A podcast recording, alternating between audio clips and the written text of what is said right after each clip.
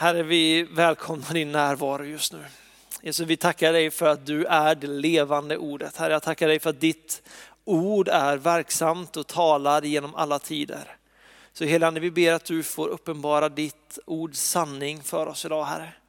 Vi ber att vi får bli träffade i, i hjärtat av ditt ord, Fader. Helande, jag ber att du får visa oss den goda herden idag. Jag ber att du får öka vår tillit till honom, att du får öka våran frid i hans närvaro. Så helande, vi ber att du får, du får idag leda oss närmare herden. Visa oss vem Jesus är. I Jesu namn. Amen. Amen. Fantastiskt tema med Eh, den goda herden. Eh, säger så mycket, bara den titeln säger så mycket om vem Jesus är. Han är den goda herden. Han är den vi får komma till i våra svåra stunder. Han är den vi får komma, med, komma till i vår glädje.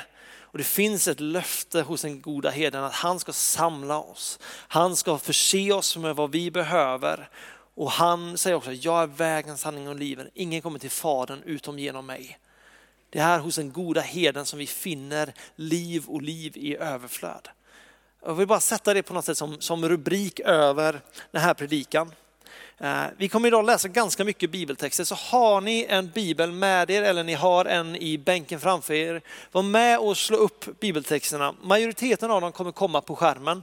Men det finns verkligen någonting i, i att läsa bibeln.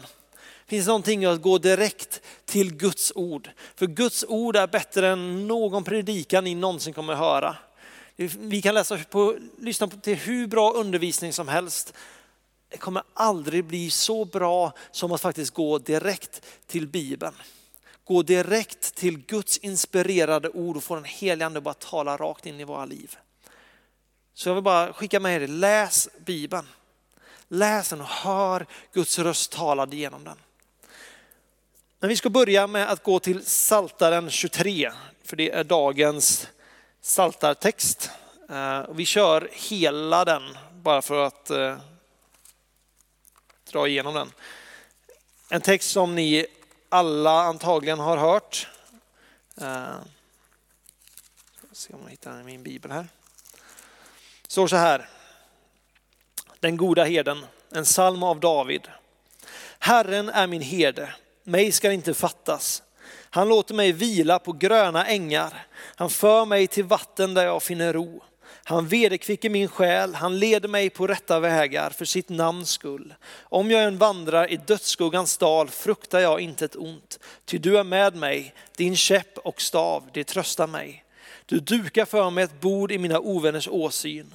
Du smörjer mitt huvud med olja och låter min bägare flöda över.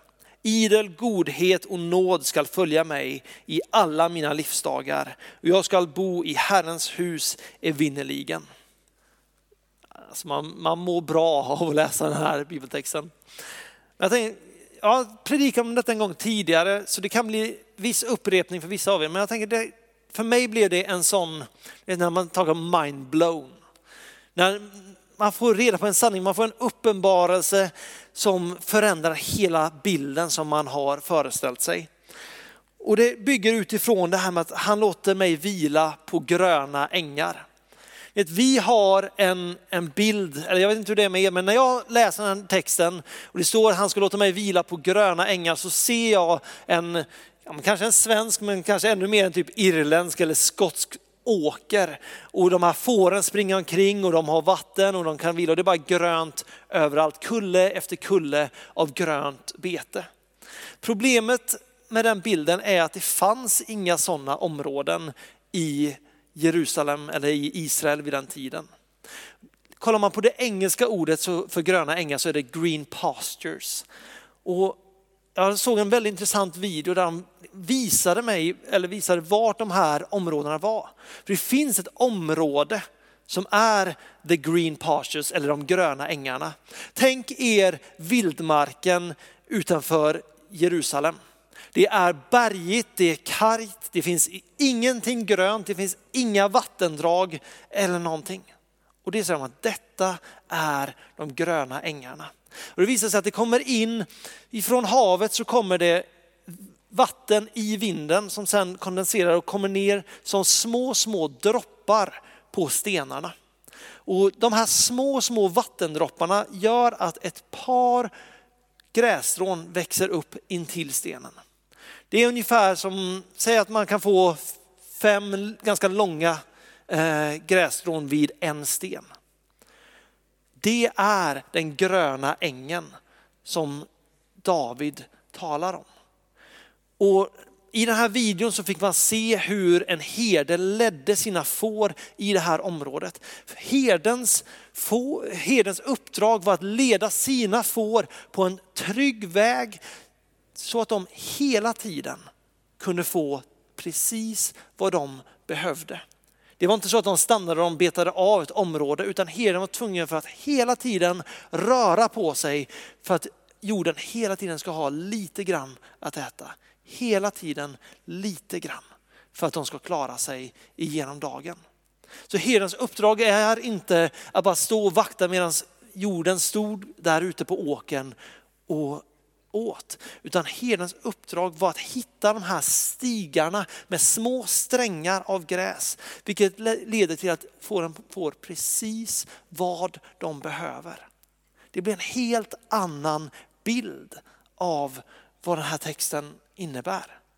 Det här med våran bild av ett liv i överflöd, ett liv i bekvämlighet där vi bara kan ligga och vila oss. Den bilden förändras när vi förstår vilket landskap David som själv var herde talar om. Där herdens ansvar är att se till att hans flock hela tiden har tillräckligt med mat för att klara dagen. Det finns en rabbin, alltså en judisk lärare, som en gång sa att, att oroa sig det är att leva på, tänka på morgondagen, på eh, dagens bete. Alltså det du har fått för idag, det ska du, tänker du att du ska klara dig på imorgon också. Men det är inte så det funkar när man följer en herde i Israel. Utan du får precis vad du behöver för den dagen, för den stunden och du måste lita blint på att herden leder dig på den stigen där det finns mer mat. Det är den bilden som vi får när vi talar om den goda herden i Bibeln. Det handlar inte om någon framgångsteologi när Gud kommer och bara öser välsignelser över oss och vi får det bekvämaste, det skönaste livet. Utan Gud inbjuder oss till ett liv där vi får lita på att han har vårat bästa för sina ögon varje dag. Varje dag ser han till så att vi får precis det vi behöver. Vi kan gå till Matteus 16 vers 24. Här är Jesus krav på, på lärjungarna. Han sa att ni som vill följa mig, eller om någon vill följa mig, ska han förneka sig själv och ta sitt kors och följa mig. Den som vill rädda sitt liv ska mista det, men den som mister sitt liv för min skull ska vinna det. Det är inte den bästa selling point eller pitchen som Jesus ger. Det är inte så att man kommer fram till någon och bara tänker att här, nu ska jag försöka sälja in mig själv. Utan Jesus säger att om du vill ha det jag behöver så behöver du förneka dig själv. Och det är det som händer i frälsningsögonblicket på något sätt, att vi ger oss själva till Gud. När vi bjuder in honom som Herre i våra liv så ger vi allt vi är till honom. Vilket gör också att vi då måste lita på att han förser oss precis på det han har. För vi släpper kontrollen, vi släpper tyglarna över vårt eget liv och det, det är skrämmande. Det är läskigt och det är alltid, varenda gång, ett steg i tro. Men det handlar om att vi lär känna och vi får börja förstå vem den goda herden är. En hel relation eller ett helt liv tillsammans med Gud handlar om att vi litar på hans karaktär. Att vi känner honom för den han är, den han säger att han är och att han kommer hålla de löften han har gett. Det handlar inte om att vi, Jesus blir en bonus i våra liv, utan vi ger allt vi är till honom. Och han säger, jag ska se till så ni har precis vad ni behöver för varje dag. Det finns inte en enda gång i Bibeln när Jesus lovar ett enkelt liv. Det finns inte en enda gång när, när Jesus säger att följ mig och ni kommer ha mer än ni någonsin kunnat drömma om i världslig materialism. Det finns inte en enda gång när han lovar bekvämlighet. Men han säger att följ mig så kommer ni ha liv och liv i överflöd. Därför att han är livets källa. Och vi ser detta i, eh, vänta, vi, vi ska ta ett annat bibelord först, bara för att göra det ännu mer spännande. Eh, vi går till Genesis kapitel 3, första Mosebok kapitel 3. Det eh, märks att jag pluggar för mycket. Uh, står så här, tänk, tänk i berättelsen, ni vet Gud har planterat en trädgård, han har satt Adam och Eva i trädgården och han säger ni får äta av allting förutom av ett träd. Ni får inte äta av trädet om, med kunskap om gott och ont. Och saken som Adam och Eva gör är att de, de lyssnar på djävulen och de äter av det, av det trädet. Och sen kommer en lång text när, när Gud säger till dem, detta är vad ni har gjort och detta kommer bli konsekvenserna av det ni har gjort. Sen kommer den här texten, liksom stycket efter, så står det så här. Herren Gud sa, se människan har blivit som en av oss med kunskap om gott och ont. Hon får nu inte räcka ut handen och även ta av livets träd och så äta och leva för evigt. Och Herren Gud sände bort dem från Edens lustgård för att de skulle bruka jorden som de tagits från. Han drev ut människan och öster om Edens lustgård satte han keruberna och det flammande svärdets lågor för att bevaka vägen till livets träd. Jag vet inte hur det är med er, men på något sätt finns det med en tanke som går, kunskap om gott och ont. Hur kan det vara dåligt för oss? Hur kan det vara någonting som Gud skulle vilja hålla ifrån oss? Men återigen, om man kollar i den rabbinska traditionen, alltså i den judiska läran, där de här texterna kom till, där Gud, de som Gud talade till,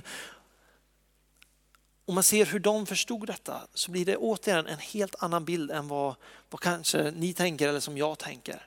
Därför för en jude så var det det värsta möjliga straff för en människa att försöka avgöra vad det är som är gott och ont. Innan kunde man lita fullt ut på att det Gud sa, det var det goda. Det Gud förebrådde människan, det, det var det goda. Men nu står helt plötsligt människan i någon slags myndighet och ska försöka avgöra själv vad som är gott och ont. Och vi ser historien efter den här punkten, hur den går brant utför. Mänskligheten blir mer och mer perverterad. Det goda i människan blir svårare och svårare att se. Därför att vi hela tiden brottas med det här. Vad är gott och vad är ont? Jag vet inte om ni kollar mycket film, men jag menar, det finns så många gånger när man, ser den ljusa sidan och man ser den mörka sidan. Och allt för ofta så är det också så att den mörka sidan, de tänker att I'm the good guy. Jag gör det som är rätt. Men i alla andras ögon, och beroende på vem det är som har gjort filmen, så speglas de ut som skurkarna. Därför att vi själva försöker avgöra vad det är som är gott och vad det är som är ont. Och det går över vårt eget förstånd. Det går utöver vad vi själva kan, kan förstå, vilket gör att vi hamnar fel. Det står så här i Jesaja 55, bara liksom för att på något sätt knyta an till detta. Vers 8 till 11. Mina tankar är inte era tankar och era vägar är inte mina vägar, säger Herren. Nej, liksom himlen är högre än jorden så är mina vägar högre än era vägar och mina tankar högre än era tankar. Liksom regnet och snön faller från himlen och inte återvänder dit utan vattnar jorden så att den blir fruktbar och grönskar och ger säd till att så och bröd till att äta. Så ska det vara med ordet som går ut från min mun. Det ska inte komma tillbaks till mig förgäves utan ha gjort vad jag vill och utfört vad jag sänt det till. Guds tankar är så mycket större än vad våra tankar är. Guds vägar är så mycket högre än vad våra vägar är. Och grundtanken var att det var Gud som skulle sätta perspektiv på vad som var rätt och vad som var fel. I människans fall så blir det att vi i våran begränsade lilla bubbla, vår egen lilla samhällets bubbla försöker säga detta är okej, okay, detta är inte okej. Okay. Men det var inte tanken.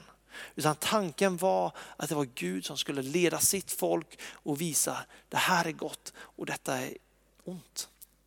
Kollar vi på, kollar vi på lagen, lagen ges till Israels folk utav kärlek från Gud. För att visa att detta är gott. Men istället blir det ett ok när man inte kollar till Guds karaktär och lär känna Gud utan man bara kollar till parametrar. När människan då tar, okej okay, men här har vi saker som ska vara gott och sen gör vi det större än Gud själv. När man tar en doktrin och man kopplar bort det ifrån relation. Då blir det en börda på människor. Men tanken när Gud gav lagen var att detta är gott. Detta kommer göra att ni kommer kunna vara mitt folk, att människor kommer kunna se på er att ni tillhör mig. Det var Guds ursprungstanke som på något sätt kom bort under vägen. Sen kom Jesus. Sen kom den goda herden och säger, lägg ner ditt liv och följ mig. Lita på mitt ord, lita på den vägen som jag leder dig på. Och jag kommer se till så att du har vatten när du är törstig. Lita på mig och jag kommer se till så att du får precis det du behöver för nästa steg. Vi får inte allting serverat på ett silverfat direkt och sen kan vi sitta på soffan resten av livet. Utan Gud, för Gud är det resan på något sätt som, som spelar roll. Därför Gud bryr sig inte så mycket om, om våra resultat som han bryr sig om vår karaktär. Gud vill att vi mognar som människor och vi blir mer och mer lika Jesus. Vi kommer längre och längre in i en djupare och djupare relation tillsammans med Fadern. Men det kommer inte på den enkla vägen. Utan det kommer på att vi vågar lita på att den väg som herden stakar ut, den håller. Men frågan blir, vågar vi lita på det? Vågar vi lita på Guds karaktär som vi ser den i Bibeln? Vågar vi lita på den Jesus som vi har mött så att vi faktiskt vågar släppa kontrollen?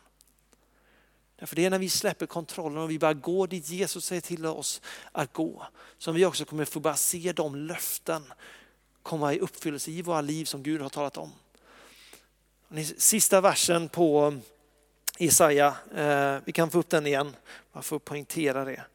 Ehm, så ska det vara med ordet som går ut från min mun. Förgäves skall det inte vända tillbaka till mig utan att ha verkat vad jag vill och utfört det vartill jag har sänt ut det. Gud är densamma igår och idag för evigt. Gud tar inte tillbaks sina löften. Gud är så trofast så att även om vi bryter mot de förbund eller de kontrakt som vi har gått in med honom så står han fast vid det han har sagt.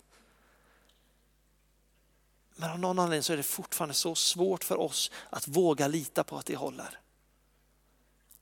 När jag ser att siffrorna en månad börjar sjunka på mitt bankkonto, vågar jag då lita på det Gud säger? Om Gud säger åt mig, ge till en människa, vågar jag lita på att vägen han leder mig håller? Eller blir jag, nej men jag måste ha tillbaka min kontroll. Jag måste ha koll på nästa steg, jag måste veta så att alla parametrar mäter ihop. Men Jesus är den goda herden. Han, han har lovat, vi kommer läsa den texten sist vad det står egentligen i bergspredikan när Jesus talar om, om våra behov. Guds ögon är på dina behov. Han vill aldrig att vi ska lida brist, för Gud är en generös Gud. Men Gud vill ta med oss på en resa där vi följer honom. Därför att hans planer för ditt liv är större än ditt, dina planer för ditt liv. Hans längtan för dig är större än din egen längtan. Men det är väldigt ofta som våra drömmar inte går helt ihop med Guds drömmar. Det är många gånger som i stunden som våran vilja inte går överens med Guds vilja. Och frågan är då i den stunden, vem litar jag på avgör vad som är bäst för mig? Är det han som har hela historien i sin hand. Han som har skrivit början men han som också skrivit sista ordet. Han som har satt punkt för historien. I den här boken, sista sidan, det berättar slutets tid. Det berättar vad som kommer hända. Gud vet redan vad som kommer hända i ditt liv. Du har en fri vilja att göra valen men Gud vet redan vad du kommer välja. Därför Gud står utanför tid och rum. Men vågar vi lita på att dit han leder är det bästa för oss?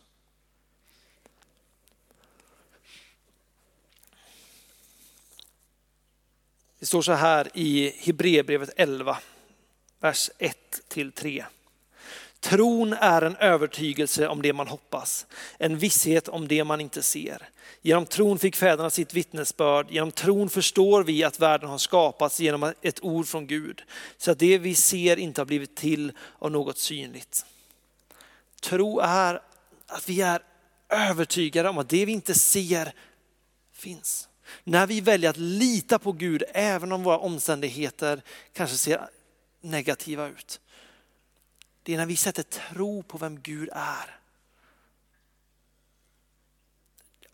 Den här boken, hela Bibeln är full av människor som har vågat hålla fast vid tron. Ta, ta Abraham till exempel. Eh, jag pratade med Andrew sist gången jag nämnde det här och han sa jag fattar inte hur man vågar predika om det, men det är bra att vi gör det. Abraham, Abraham var beredd att offra sin son. Han hade fått en son. Han hade fått två, men han hade fått en löftesson. En son med Sara, det som Gud hade lovat alla sina löften genom var genom den här sonen som han hade fått genom Sara.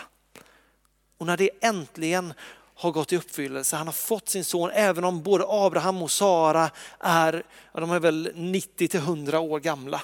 Så det är i stort sett alltså biologiskt omöjligt och ändå har de fått den här löftessonen.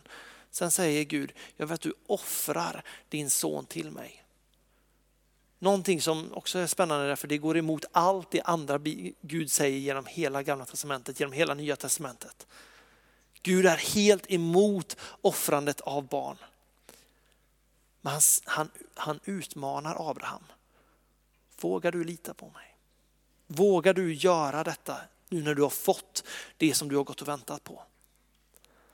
Det spännande är att när Paulus återberättar den här texten så beskriver Paulus att det var som att Abraham visade att även om sonen skulle dö så var Gud så stor, så mäktig, så god att han skulle kunna återväcka Isak från de döda. Och det räknade Abraham till rättfärdighet. Att han vågade ge allt han hade till Gud och lita på att det Gud har sagt, det Gud har lovat, det kommer att ske. Även om det går utanför våran förståelse.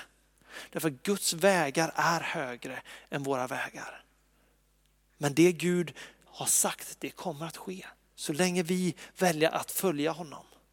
Så så här i Jeremia 29, vers 11. Jag vet vilka tankar jag har för er, säger Herren. Nämligen fridens tankar och inte ofärdens. För att ge er en framtid och ett hopp. Ni ska kalla på mig och komma och be till mig och jag ska höra er. Ni ska söka mig och ni ska också finna mig om ni söker mig av hela ert hjärta.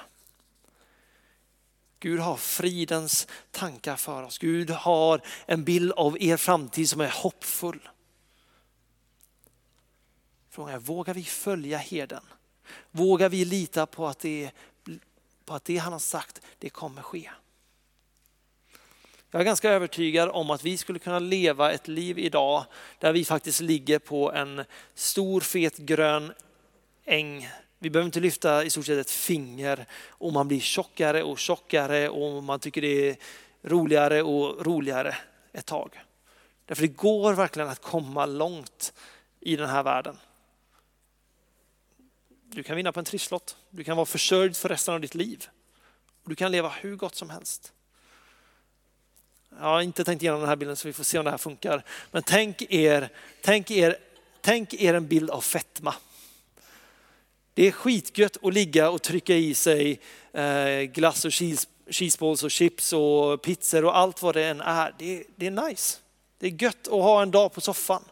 Men ju längre vi gör det, desto mer kommer det, ja, för det första så kommer det svälla i fett, men det kommer också börja sippra in i våra ådror, det kommer ge oss blodproppar, det kommer komma ett fettlager kring vårt hjärta som gör att det blir tyngre och tyngre att slå.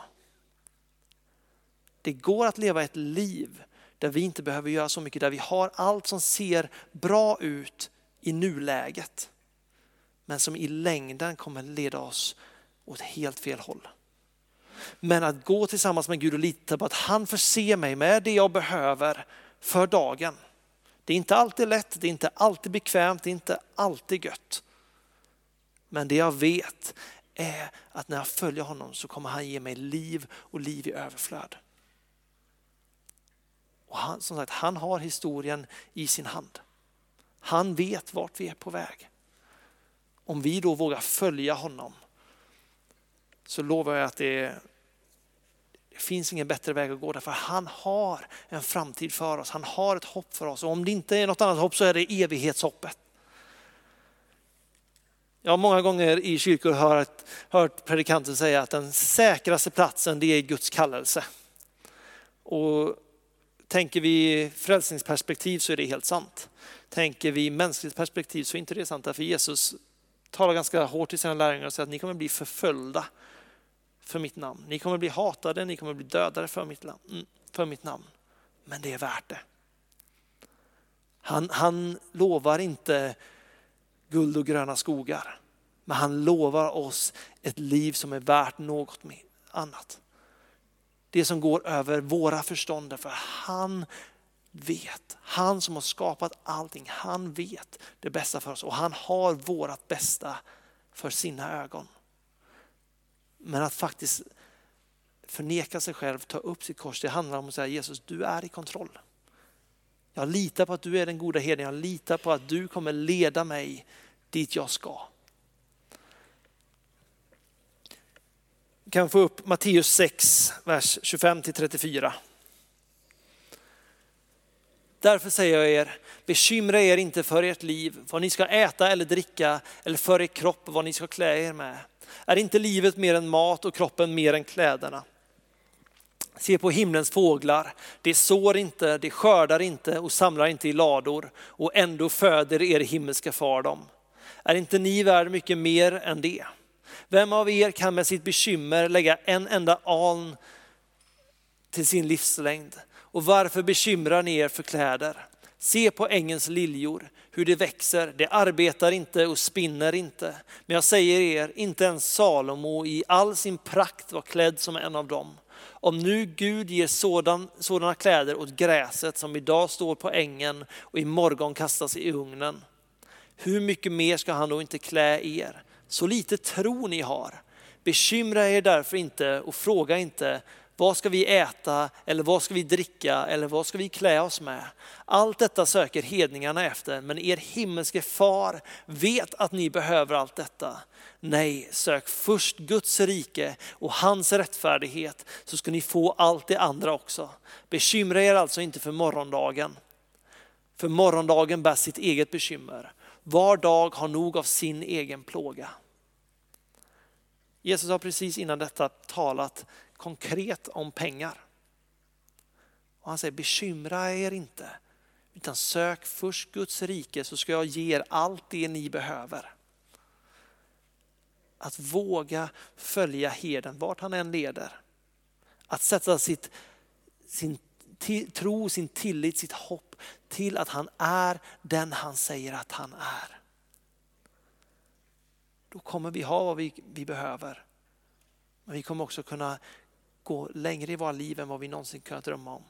Jag talar inte nu om, om karriärer eller eh, familjens, utan det handlar om ett liv med Gud. Det är, Gud, det är liv som Gud erbjuder oss, det är liv som Gud har förberett för oss. Det är, det är liv som Gud säger att detta är det bästa jag kan ge dig. Förhållande med Fadern. Lär känna hans hjärta, förstå vem sonen är få den heliga ande på sin insida. Det är att följa dit den goda herden leder. Att lyssna till hans röst och att följa det. Men det krävs mod. Det krävs framförallt tillit till Gud. Och jag tror att ju mer, bara för att koppla tillsammans med det jag sa i söndags, ju mer tid vi spenderar med Gud, desto mer kommer vi lära känna hans karaktär, desto mer kommer vi förstå hur god han är. Ju mer kommer vi våga släppa taget. Men Gud leder oss till en plats som vi aldrig ens kunnat drömma om. Kanske inte så som vi föreställer oss. Kanske inte så som vi själva hade tänkt vårt liv. Men Gud står utanför historien. Gud står och väntar på oss även den dagen då vår tid här är slut. Och det han säger, följ mig. Följ mig, lita på att jag förser dig varje dag. Vi ber tillsammans. Jesus, vi tackar dig för att du är den goda herden. Jesus, vi välkomnar dig just nu om att komma och röra vid våra hjärtan. Jesus, jag vill bara säga här, jag vill, jag vill lita på dig. Herre, jag vill tro på dig, hjälp mig i min otro. Där jag, där jag sviktar Jesus, Herre, eller där jag försöker ta tillbaka kontrollen. Hjälp mig att släppa taget och verkligen lita på dig Herre. Inte på ett vårdslöst sätt, men bara för att inse att det är dig vi har att göra med. Herre, dit du leder, dit vill vi gå. Så får jag be att du får väcka en ännu större längtan, en ännu större trygghet och frid i att släppa tyglarna. Jesus, jag tackar dig för att du, du drömmer större om vårt liv än vad vi någonsin kunnat göra själva. Tackar dig för att du vet vem du har skapat oss till att vara. Jag ber helige Ande att du får hjälpa oss att nå, nå vår potential. Det som ligger nedlagt i oss, det som himmelriket väntar på att vi ska inse att vi är. Låt den kunskapen gå från våra hjärna till vårt hjärta, Herre. Låt det landa i våra liv, Herre. Led oss vidare. I Jesu namn. Amen.